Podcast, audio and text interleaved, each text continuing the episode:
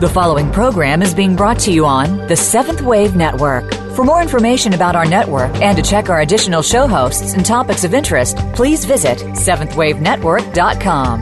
The Voice America Talk Radio Network is the worldwide leader in live Internet talk radio. Visit voice america dot com. The views and ideas expressed on the following program are strictly those of the host or guests and do not necessarily reflect the views and ideas held by the Voice America Talk Radio Network, its staff, and management.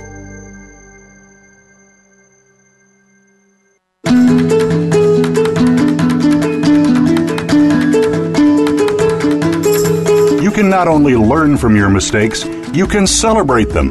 They define who you are and serve as a learning tool to become your most beautiful self ever.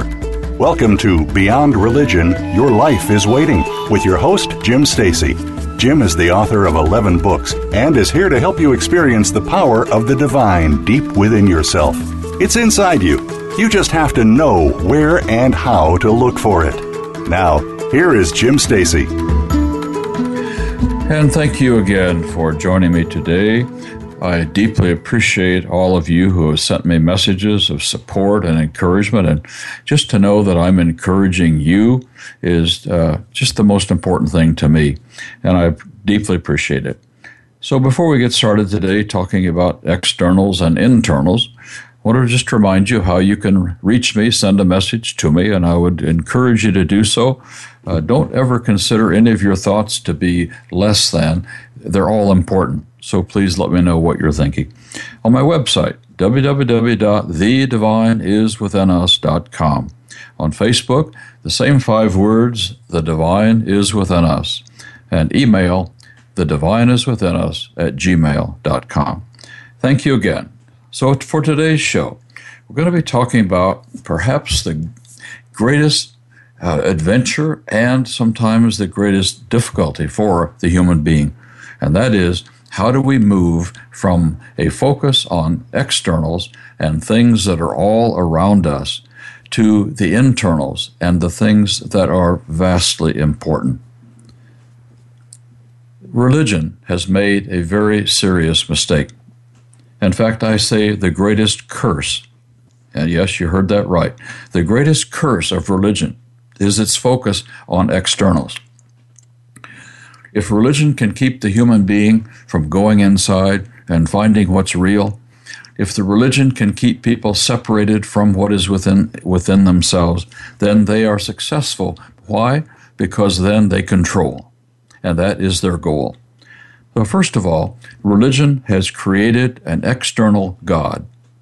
A God, and in fact, I don't even like that word. It's such, it's such a harsh word, God. It's hard, and that's why I prefer to use the divine. You can use source or spirit or life or the universe or whatever word is best fits with your own understanding.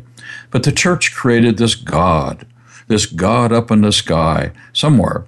And that God just happens to be angry, and it happens to be male, and it happens to be just sitting by waiting for you to make mistakes so that it can punish people in fire.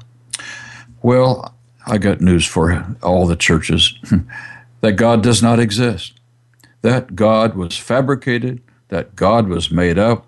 That God is not the one that Jesus, Yeshua, talked about. Yeshua spoke of something much more beautiful, much more powerful. In fact, there is no anger in the divine whatsoever. There's no way that the real source of our life is angry with any one of us for anything. That is all fabricated and made up, because if you believe in an angry God that's just waiting around each corner and waiting in your next thought to punish you, then you are going to be under control of the voices who have convinced you that that is true. So the church went further. It not only created this angry God, but it created a Bible. Oh my goodness, how did they get that? You know, you see these Bibles laying all around. I grew up with them in the, you know, the home and, and the churches everywhere. These black books usually, and stamped on them are gold letters saying the Holy Bible. Nonsense. It is not holy in any way, shape, or form. They, the church calls it God's Word. Well, I got news for them again. They know better. God, their, even their angry male God, didn't say those things.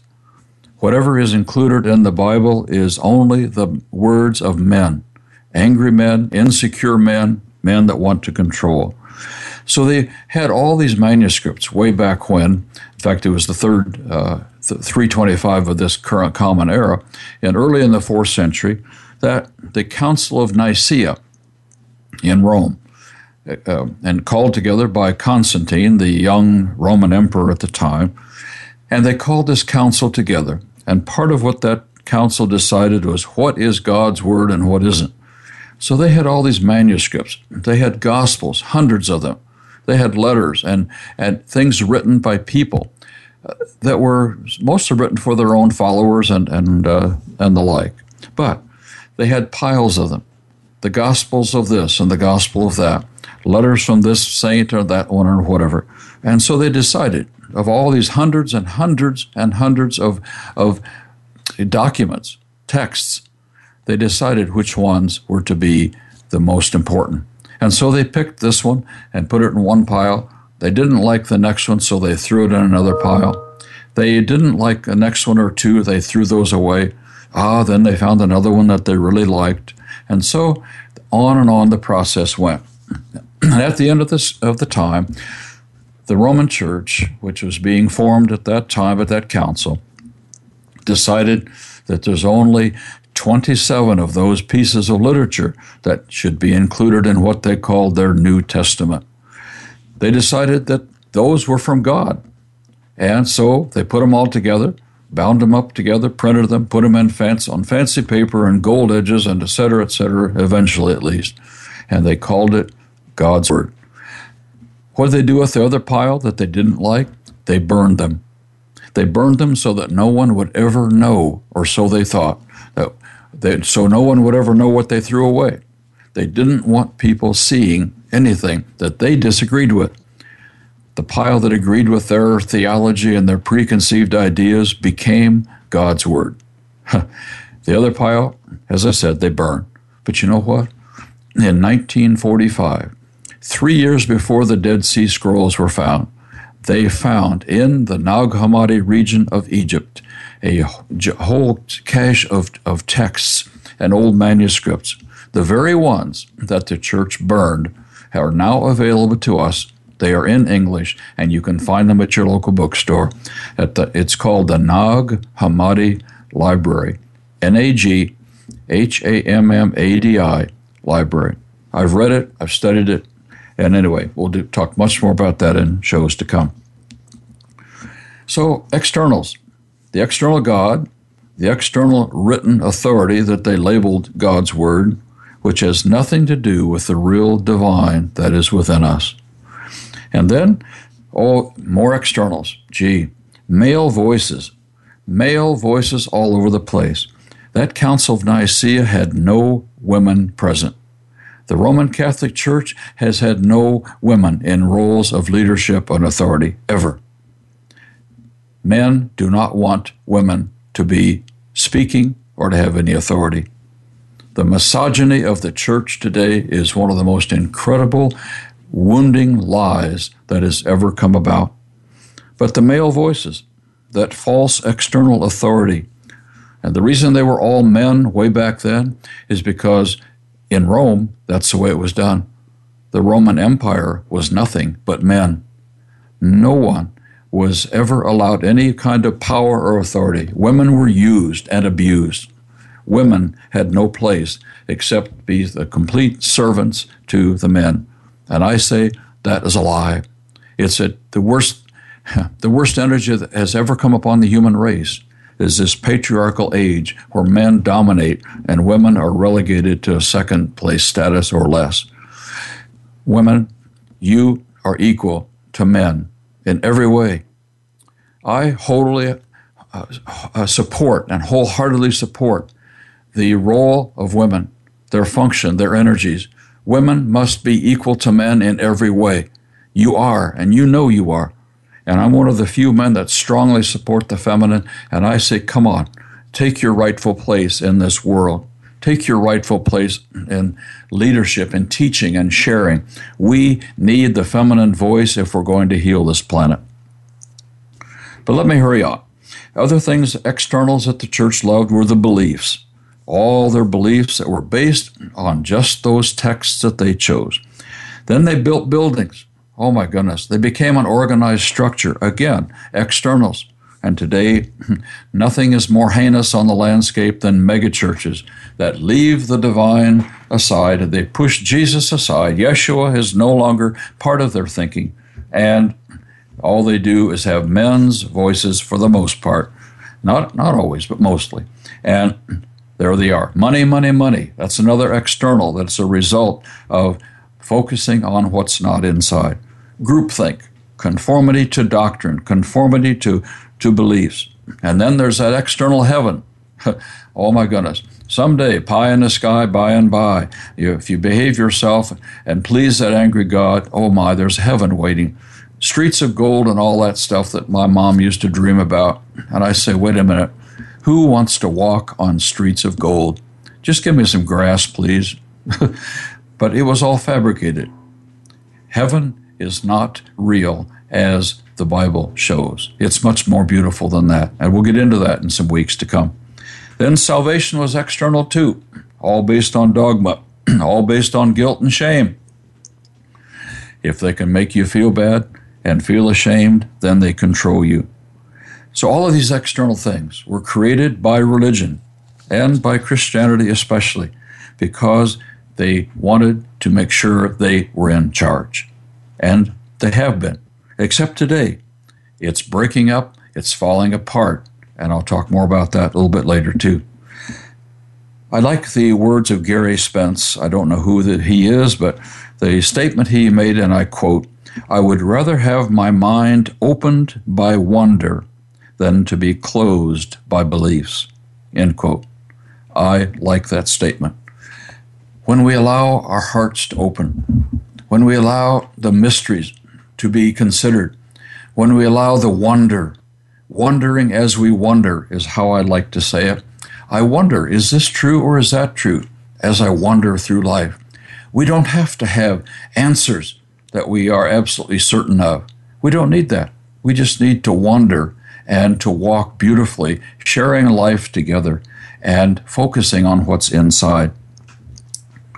Faith today is totally based on the externals of religion, wherein the mind is closed to science, the vast realities of the universe, and to the needs of our fellow human beings. Faith today is nothing but blindness to reality. When I first saw the images of the Hubble telescope, oh my goodness, I have a very large book on my coffee table in my living room that talks about all these star clusters and these amazing formations in the in the universe that are millions and millions and millions of light years away. I say, how in the world can I fathom that?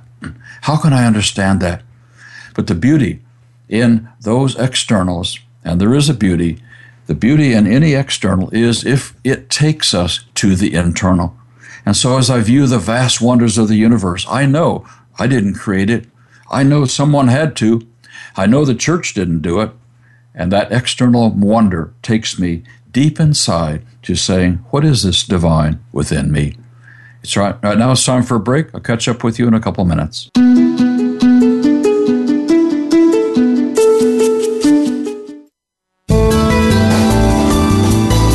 This is the Seventh Wave Channel on the Voice America Network. Jim Stacy is the author of eleven books, including his first title, Jesus Was Not a Christian, Healing the Shame and Fear from Man-Made Theology. That book is available on Amazon. The other ten books, which are titled A Healing Spiritual Journey, are available as downloads on the divine is within us dot com. When you visit that site, you may also download his C Ds and articles, and you can also find out more about where Jim will be speaking, spiritual retreats, and vision quests. Visit w w w dot the divine is within us dot com today. Jim Stacy's first book, Jesus Was Not a Christian, is available on Amazon dot com. Discover what the church has been hiding for over seventeen hundred years. Find out why people carry the wounds of guilt and shame instead of the power of loving and being loved. Discover that you are part of the divine. Learn about the kingdom of heaven within you and find out why history has been twisted by those who slaughtered tens of thousands of innocent people. See why the real Jesus never said the words hell or sin. Jesus Was Not a Christian, available right now on Amazon dot com. The Voice America Seventh Wave Channel. Be extraordinary. Be the change.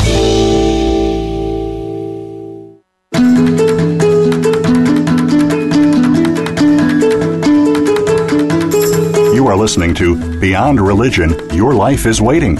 If you have a question or comment about our program, please send an email to the divine is within us at gmail dot com.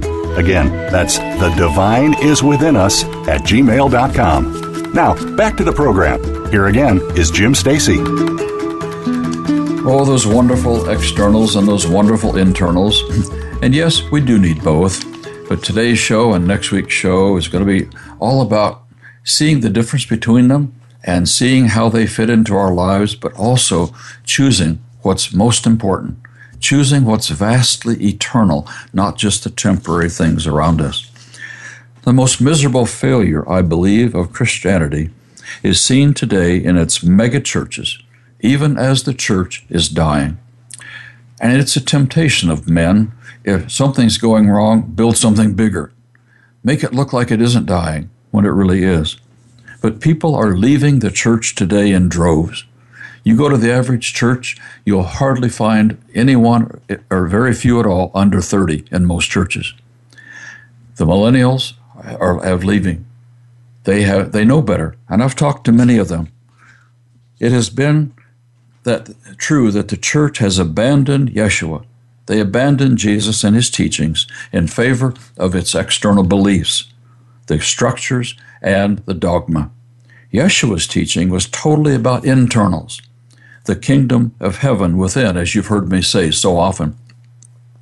And there's something really beautiful that I've never shared before with you in, in the word within. The Aramaic reveals that the word within means much more than just inside you. When it says the kingdom of heaven is within you, it also means among you.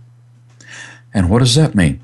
What Yeshua said was, when you understand that the kingdom of heaven, the divine itself, is within you, you have also to realize that it is within that person standing next to you, the person across the room, the pe- people all around you, every human being that you see.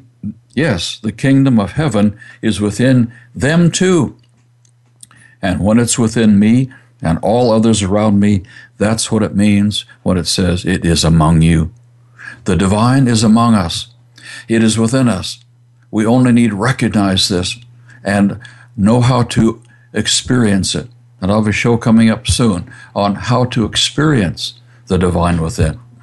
And no, it's not that that uh, supernatural divine up in the sky, blah, blah, blah, that powerful creator of the universe that is untouchable. No, not at all. I promise you some very beautiful ways of understanding how you can recognize your own divinity. It is shared by all. Our challenge as humans is to see beyond this physical world dimension and to awaken to what is most important, to awaken to what is lasting, that which is beyond the temporary sens- sensory pleasures, to awaken to what empowers us rather than what diminishes us, to awaken to what is transforming, not what imprisons us in the chains of dogma, to awaken to what is internal, not the empty dreams of a passing world, to, em- to, I'm sorry, to focus on and awaken to what is soul satisfying, deep within, the water that is within, as Yeshua said, not the dry wells of external possessions and activities and the things of the temporary world. What is this well within? There's a beautiful story in that one of the Gospels where Yeshua is talking to this woman at the well, is the way it's usually called. And he came up to her and talked to her because she was at a well, Jacob's well, as they called it, drawing some water. And with his amazing ability to see and understand, he spoke to her of who she was and what she was looking for. And he said to her about this ordinary external water, li- the literal water, said, you know, you drink of the water from this well and you will thirst again. That's why you keep coming back and coming back for more and more water. And yes, that's true, because water quenches our thirst only temporarily. Then he talked symbolically about another kind of water. He said there's a different kind. There's a, a water that you will understand when you understand my teachings. He said a water that's not temporary but eternal. That water was the truths that he taught about the kingdom of heaven within. And he said to her, if you drink of the water that I speak of, that kingdom within, it will be like a well of living water springing up where? From within you. Oh my, there it is. The eternal life springing up from within you, not in the dogma of religion, but inside of yourself.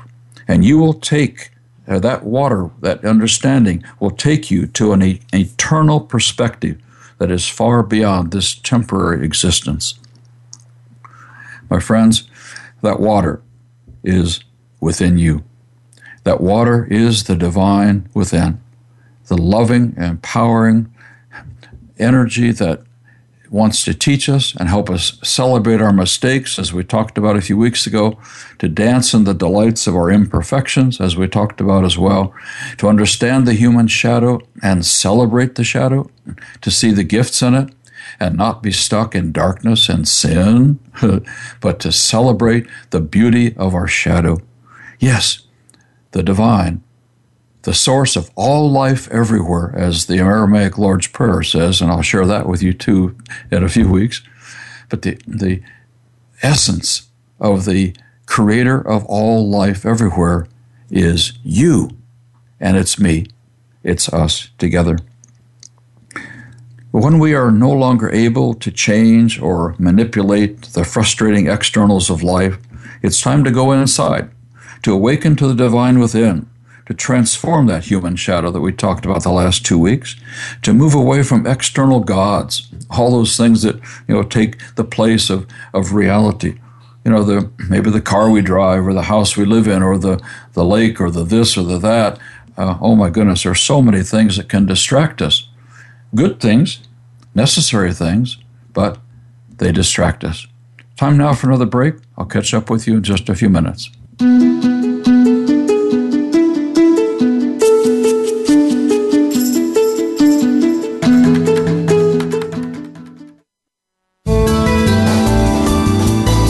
The Voice America Seventh Wave Channel. Jim Stacy's first book, Jesus Was Not a Christian, is available on Amazon dot com. Discover what the church has been hiding for over seventeen hundred years. Find out why people carry the wounds of guilt and shame instead of the power of loving and being loved. Discover that you are part of the divine. Learn about the kingdom of heaven within you and find out why history has been twisted by those who slaughtered tens of thousands of innocent people. See why the real Jesus never said the words hell or sin. Jesus Was Not a Christian, available right now on Amazon dot com. Jim Stacy is the author of eleven books, including his first title, Jesus Was Not a Christian, Healing the Shame and Fear from Man-Made Theology. That book is available on Amazon. The other ten books, which are titled A Healing Spiritual Journey, are available as downloads on the divine is within us dot com. When you visit that site, you may also download his C Ds and articles, and you can also find out more about where Jim will be speaking, spiritual retreats, and vision quests. Visit w w w dot the divine is within us dot com today.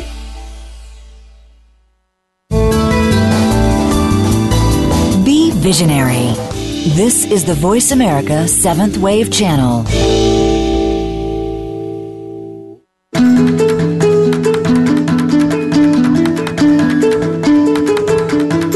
You are listening to Beyond Religion, Your Life is Waiting. If you have a question or comment about our program, please send an email to thedivineiswithinus at gmail.com. Again, that's thedivineiswithinus at gmail.com. Now, back to the program. Here again is Jim Stacy. Okay, we're talking about lots of externals and the things that distract us from what is really real. There's a few more things I want to say about that before we go on to looking at more of the internals. And as usual, there's far more that I have to share than we're going to get into one show. But that's why next week's show is going to be about laying hold of the internals, letting go of attachments, and walking in the beauty of claiming what's inside. So anyway, we'll get as far as we can today, and we'll take it up again next week.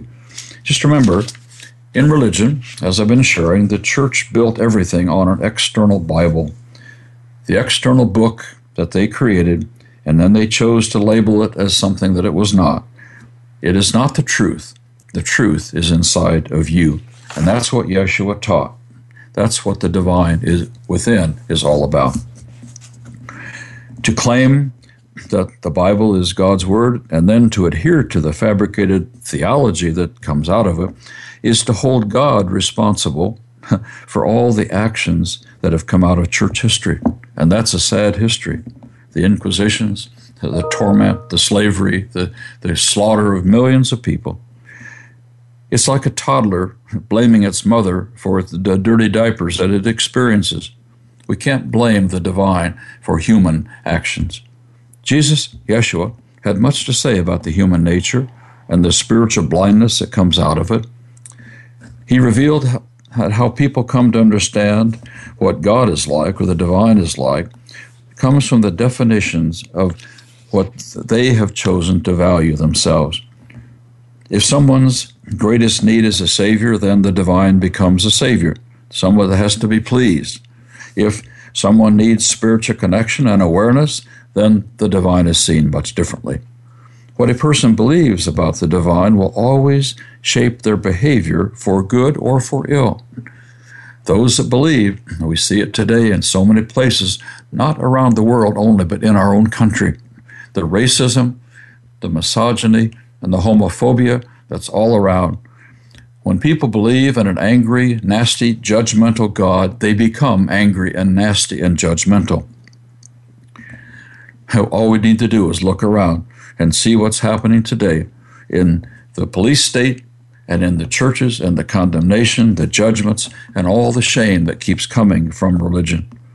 Jesus held some views that were revolutionary and quite strange according to the religious minds of his day.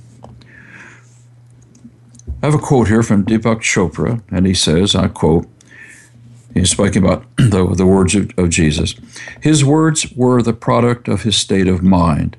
We must be very clear on that point because God consciousness cannot be reduced to psychology. It's like feeling, or it's not like feeling young or knowing that your spouse loves you. If I sense the presence of the divine, then in some way I have entered into the divine's identity and taking it as my own. Were it not for this quality of union, Jesus' message would not be radical. He would be just one among many who love the divine and feel close to him. End of quote.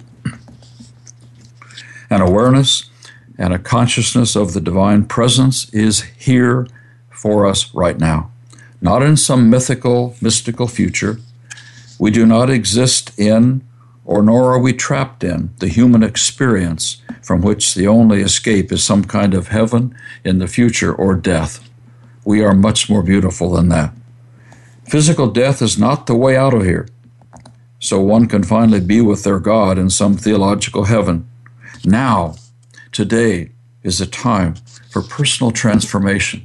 Today is the time to understand that we must awaken. Awaken to the realities of what is within. Awakening to the realities of all those things that last forever. Not just spending all of our time running around trying to get things done in a physical world of things that are passing away. There is a way out of the, this mess that we're in, but don't label it as that. Don't look for the escape. Yeshua's message was not that death is a way out.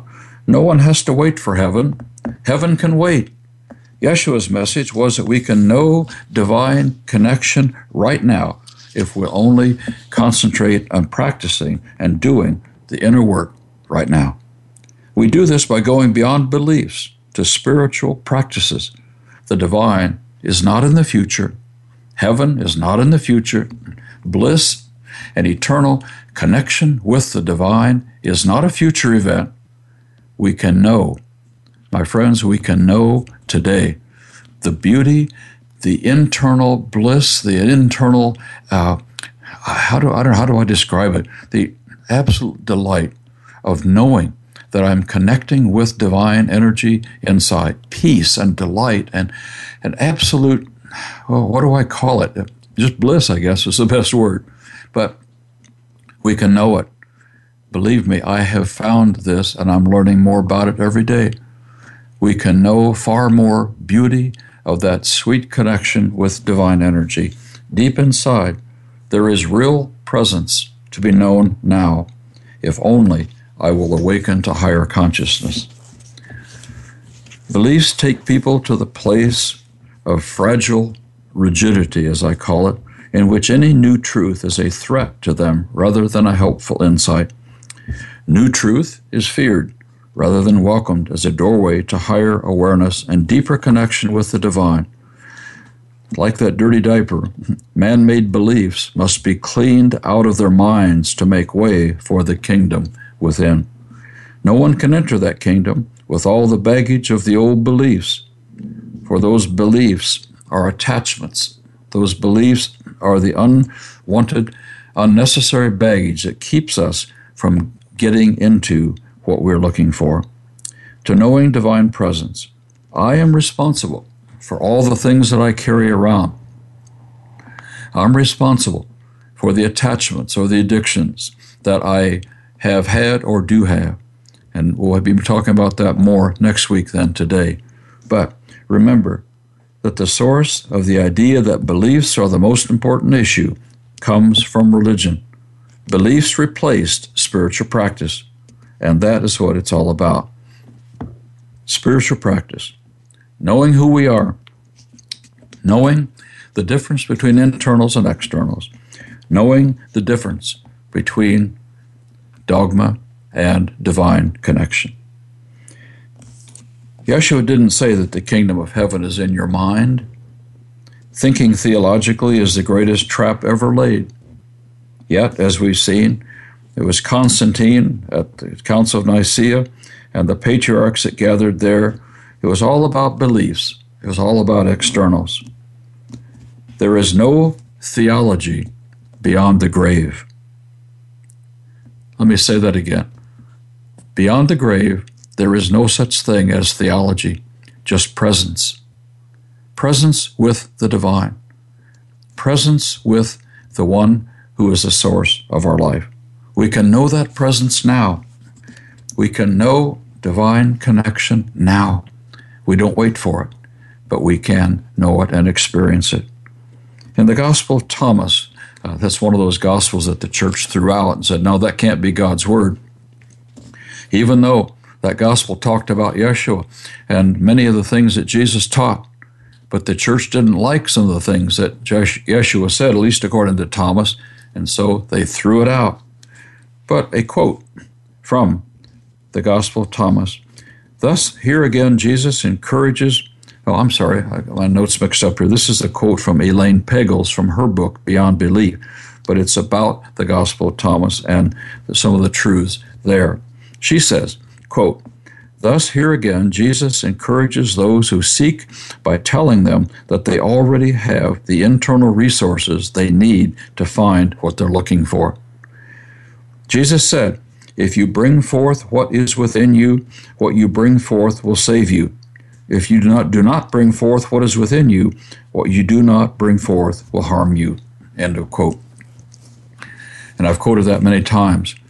And I want to share that again, and just with some other words. What Yeshua said, after the kingdom of heaven is within, he, the church left out these last few words. He said, bring forth what is within you. And by doing that, that will save you from all the negativity and all the temporary things of this world. He wasn't talking about salvation from punishment. He wasn't talking about salvation from uh, you know, being burned. Not at all. He said, bring forth what is within you, and that will save you. It'll save you from unconsciousness, is what he was saying. But if we don't bring forth this kingdom of heaven that is within us, then that will harm us. In the Aramaic, it sounds more like if you give birth to what is within you, the birthing of that kingdom within will save you. But if you do not transform your inner darkness, you know, the shadow we talked about the last couple of weeks, then that will harm us, and that will keep us from any possible connection with the divine. I must, according to Yeshua, enter this kingdom that is within me. And that is the question I've asked so many people in the religious circles. How do you enter what is already within you? That's what Yeshua taught. The kingdom of heaven is within. Now enter that. He said the rich are going to have an extremely hard time entering. He said it's like the, the camel going through the eye of a needle. Well, that eye of that needle was not a literal needle that you sew with. The eye of the needle was the entrance into the temple complex back in Jerusalem. The eye of the needle was a small entrance. It was a place where the camels had to get down on their knees, and all the baggage had to be taken off. All the, the load that was packed onto them had to be removed before they could slide gently through this very small opening. And Jesus used that, Yeshua used that as a an example, as a metaphor for entering the kingdom that is within. If you, your life, he said, is filled with the attachments to the external world, if your life is filled with your addictions to what you hold in your hands or what you can see with your eyes, those attachments will keep you from entering. If you're attached, as he said, as the rich man, if you're attached to your money, that can keep you from entering. Not that we need to not have any money, but no, we need to not be attached to it. And I'll be talking about that more next week. To be attached to something makes it a priority. We can have money, we can have things, we can enjoy them, but the key is that nothing must own us. Nothing must own us and take up all of our focus and attention. So, he said, unless you become as little children, you cannot enter this kingdom that is within.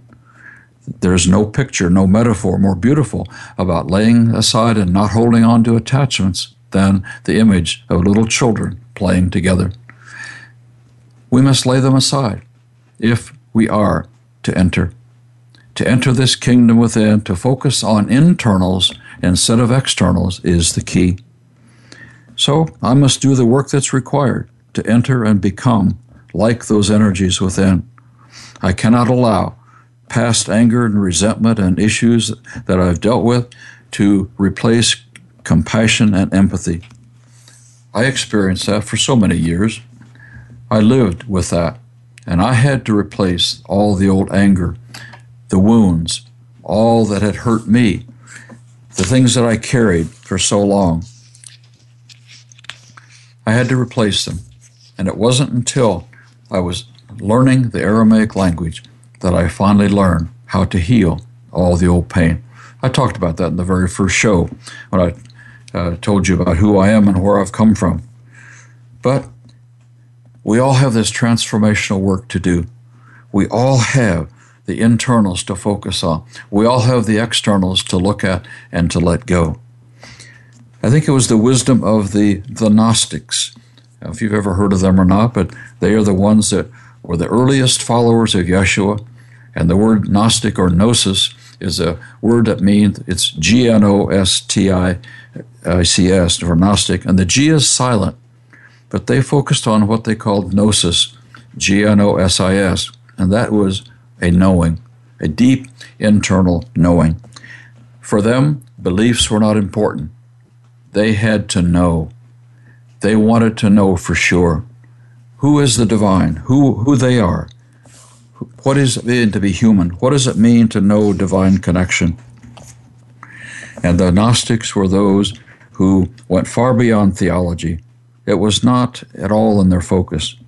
And be, it was because of the beliefs of, of their day that uh, was already starting to form, that they saw a different way. Beliefs can twist the soul, but deep inner knowing does not twist at all. Knowing who we are, knowing our divine connection, there is nothing more powerful. There is nothing more settling, nothing more peaceful. The Gnostics didn't start out by forming a religion called the First Church of the Gnostics. No, they were, however, as I said, the original followers of Yeshua and the secret teachings that he laid down for his disciples to follow. Yes, I said secret teachings. They had those among them, and we find many of those in that Nag Hammadi Library that I spoke of earlier. The Gnostics represented the first effort within the Christian tradition towards transformation instead of belief and following commandments. Uh, Stephen Holler, I believe is his name, wrote in his book called Gnosticism, and I want to quote from him. He began by saying, quote, As, eye, as beauty is in the eye of the beholder, so true esoteric belief is in the understanding of the knower. Techniques of ecstasy are studied with small profit. Only their practice reveals the transforming power. End of quote. So even from the very beginning, from those who first started following Yeshua, the challenge was always there to go beyond the external world, to go beyond religion, to go beyond what you see with your eyes, and to focus on what is within. It's interesting to me, I've, I've wrestled with this for many years until I finally saw that the church left Yeshua in the dust of history. The church formed itself for its own benefit, and religion always replaces truth. Religion always replaces what is real. And in their fabrications, they pushed Jesus aside and left him in the dust of history, and with, with that, his teachings and all that he shared.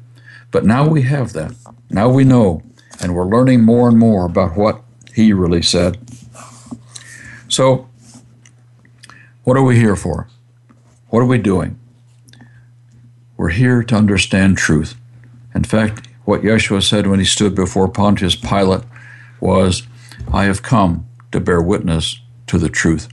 He didn't say, I've come here to die on a cross to save people from some imaginary sin. He never said that. That is church dogma. I know that sounds radical, but I tell you, I can back it all up. I can prove it. And I do it every day in my studies and in my work. I know what Yeshua said. I'm learning more about it every day in the study of the Aramaic language and the application of it, because I have to apply it if I'm going to walk my talk. So, externals and internals. We'll be talking much more about that in the last segment of the show. So right now it's time for another break. I'll see you on the other side of three minutes.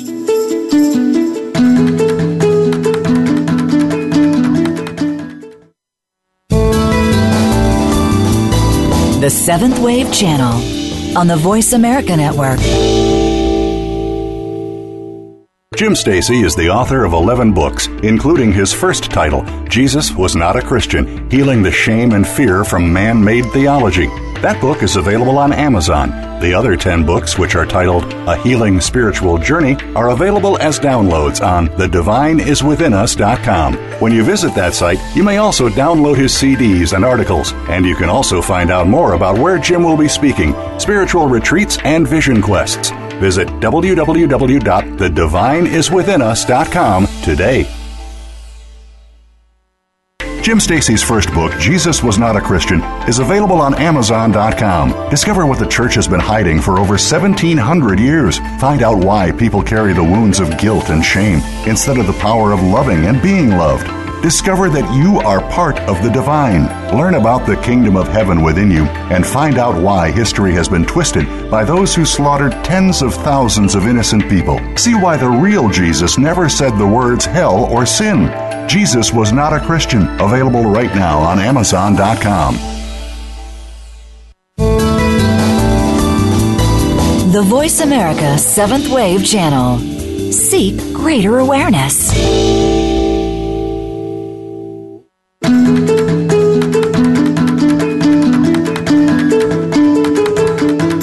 You are listening to Beyond Religion, Your Life is Waiting.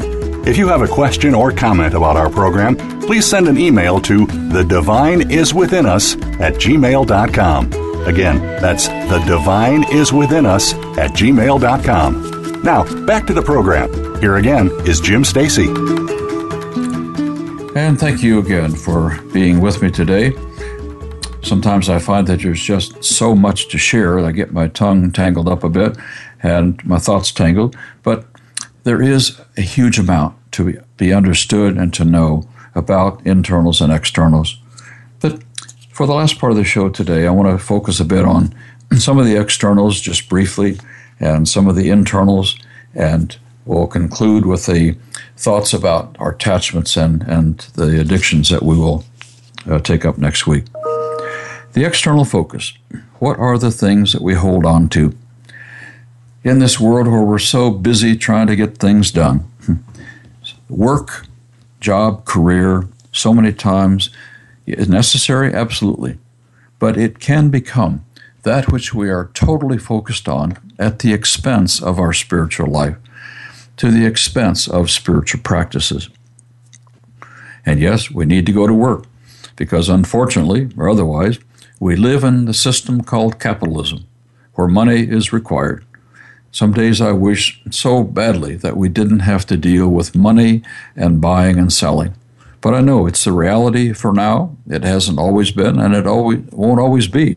But today, we have to go to work. We have to pay the bills. Social connections with friends, very important. A very important external issue and a very important reality for us all. We need friends. We need the social connection. And yet, sometimes it's so much easier to just focus on having a good time than it is to say, wait a minute, I need to look inside. I need to take some time today to focus on what is within me. Then there's the pleasures of the world, all the things we can see, and oh my, myriads and myriads of wonderful things to see and to feel and to enjoy.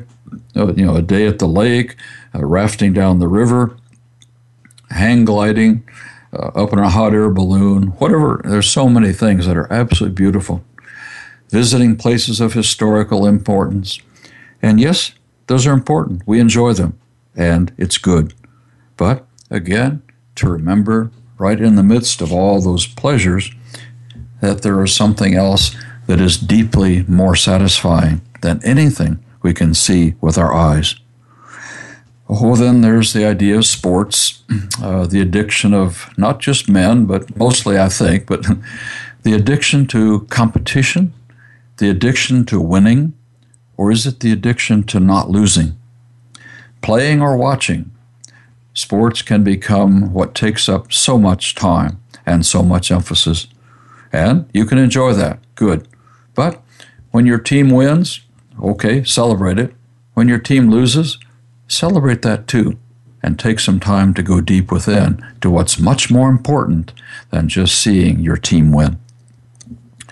Well, then, as I said, in this capitalist society, money, money, money. Yes, we need those pieces of paper with presidents' pictures on them and coins and et cetera, et cetera. We need to have those pieces of paper in order to exchange them for something we need to eat or gas for the car or whatever it might be. Yes, money is needed in this three-dimensional world of capitalism. So just remember, use the money, use it wisely, don't let it own you, and know that there's something more, much more important than just having a lot more money. If anything proves that today, it's these crazy billionaires that sit on their immensely huge piles of piles of money, and they can't be satisfied. They're never satisfied. To get a billion or two means, oh my goodness, I could get another one or three or four more. And the billionaires are, in some cases, the most greedy people on the planet. Sure, there are people that are greedy that have very little, but it's the ones that have so much and they need more and more and more. and they seek to take away money and not give people legitimate minimum wages and all those kinds of issues we see today. They want it for themselves. When money controls us, we become absolute fools. Absolute fools. But we can go inside, we can use money, and we can know that deep inside there's something more important. Well, then we have the family. External, yes, kids, grandkids, relatives, very important. I love my grandkids and my kids, my goodness, I you know, you know, cannot explain sometimes how beautiful it is to have grandkids come running and, Grandpa, I love you, and spend time playing games with them and or talking to my kids on the phone and sharing with them on their life's adventures. It's beautiful. It's important. And yet, even family cannot become the greatest focus in our life. In the midst of enjoying all the family connections, and shall I say sometimes there are family feuds? Yes, that's true. Sadly so. But in the midst of it all, we can know that deep inside of us is something much more real, much more satisfying. Then, of course, there are the physical things in this world that we can see and touch. You know, the car that we drive, or the house we live in, or the clothes that we wear, or whatever else we look at as physical attachments, physical possessions, so many things. The iPhone, the this and the that.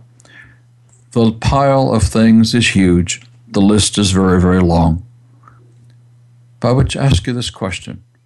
Is there any one thing in your pile of possessions that can bring you everlasting, eternal pleasure, satisfaction?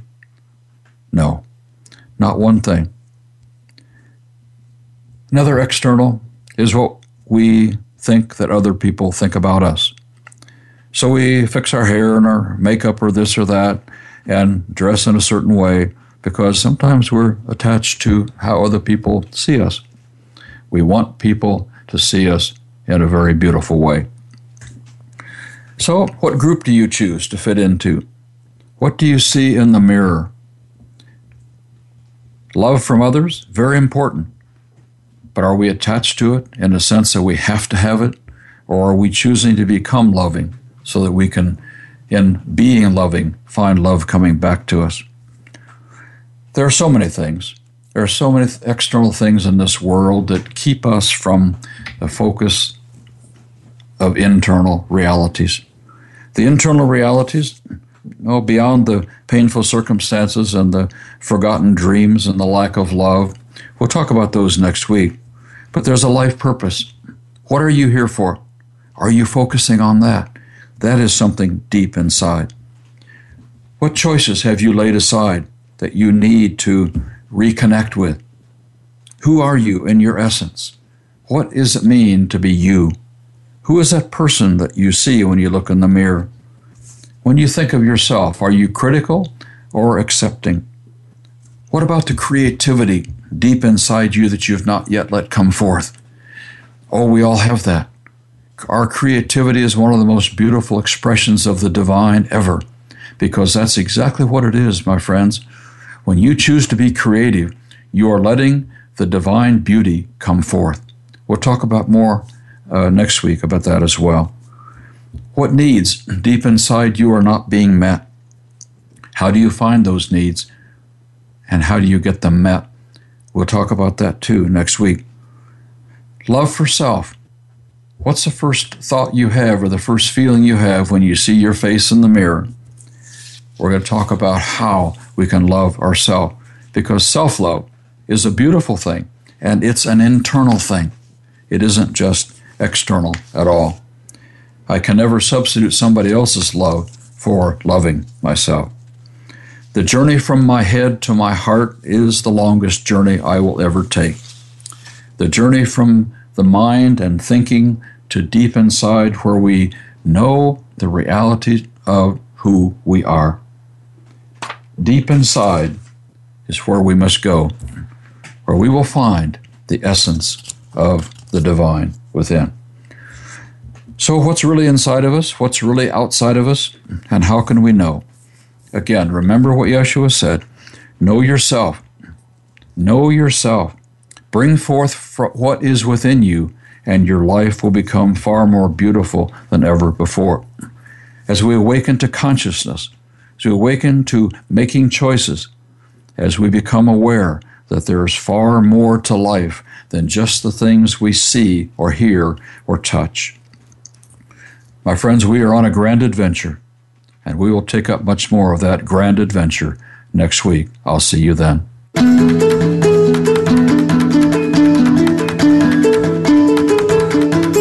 Thank you for tuning into the program today. Please join Jim Stacy for another edition of Beyond Religion, Your Life is Waiting, next Tuesday at nine a.m. Pacific Time, twelve noon Eastern Time on the Voice America Seventh Wave Channel.